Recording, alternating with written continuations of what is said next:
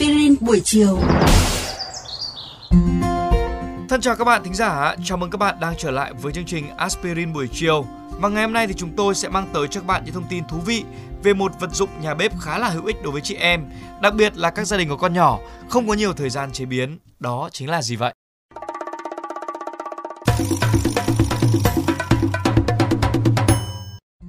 Bạn thân mến, với nhiều bà nội trợ, nồi nấu chậm có lẽ không còn là một vật dụng xa lạ, là công cụ đắc lực giúp chế biến các món ngon vốn tốn nhiều thời gian công sức. Nồi nấu chậm đặc biệt được yêu thích ở các gia đình có người già, trẻ nhỏ, các gia đình mà cả hai vợ chồng đều bận rộn, không có nhiều thời gian đứng bếp. Vâng thưa các bạn, bản chất của nồi nấu chậm đúng như cái tên của nó là nấu chậm, nấu trong thời gian kéo dài ở mức nhiệt thấp, giúp thức ăn chín mềm, từ từ tiết ra trọn vẹn hương vị đậm đà mà không phá hủy các vi chất dinh dưỡng. Đây cũng chính là điểm khiến nồi nấu chậm vượt trội hơn với nồi áp suất, hoạt động với nguyên lý gần như ngược lại. Nồi nấu chậm vì đặc biệt phù hợp để chế biến các món canh, hầm, om, ninh nước xương, ninh các loại hạt cứng như là đậu, đỗ. Mùa đông lạnh giá thưởng thức các món ngon nóng ngồi, mềm tơi, đậm đà và béo ngậy từ chiếc nồi ủ nóng suốt cả ngày, quả là ấm lòng. Và bây giờ hãy cùng Aspirin buổi chiều tìm hiểu thêm một chút về chiếc nồi nấu chậm nhé. Biết đâu bạn sẽ có thêm động lực để sắm ngay một chiếc về nhà. Mang tên là nồi nấu chậm, vậy nên lịch sử hình thành và phát triển của vật dụng nhà bếp này cũng dài lâu chẳng kém.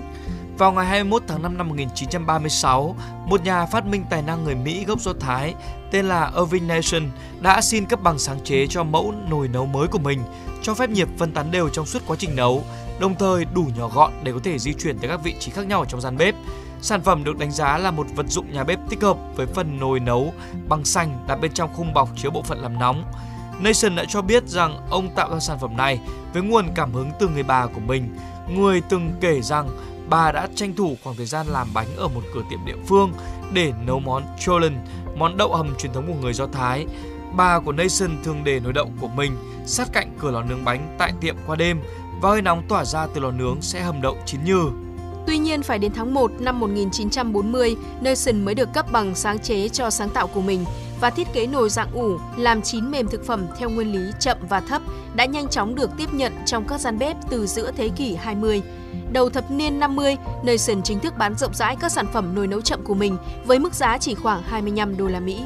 Với nhiều bà nội trợ ở Mỹ thì chiếc nồi nấu chậm giống như là một cuộc cách mạng vậy. Nó cho phép phụ nữ cân bằng được công việc và các hoạt động chăm sóc gia đình. Vào buổi sáng thì họ chỉ cần cho nguyên liệu vào nồi, bật chế độ nấu và đi tới công sở. Tối về nhà thì món súp hay là thịt hầm đã sẵn sàng, thơm ngon và bổ dưỡng. Thế nhưng sự tiện lợi không phải là điều duy nhất củng cố vị thế của nồi nấu chậm trong gian bếp các bà nội trợ Mỹ. Trong cuộc khủng hoảng dầu mỏ năm 1973 và khủng hoảng năng lượng năm 1979, nồi nấu chậm cho thấy hiệu suất và khả năng tiết kiệm năng lượng tuyệt vời. Một chiếc nồi nấu chậm tiêu tốn điện còn ít hơn cả một chiếc bóng đèn sợi đốt, trái với quan niệm của nhiều người là nồi nấu càng lâu thì càng tốn điện. Doanh số của nồi nấu chậm mặc dù lên xuống qua các năm, song vẫn luôn giữ ở mức ổn định, khẳng định vị thế khó lòng lay chuyển của nó.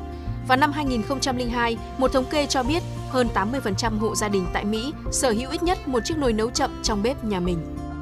Các bạn nghĩ sao về chủ đề tuần này của chương trình Aspirin buổi chiều?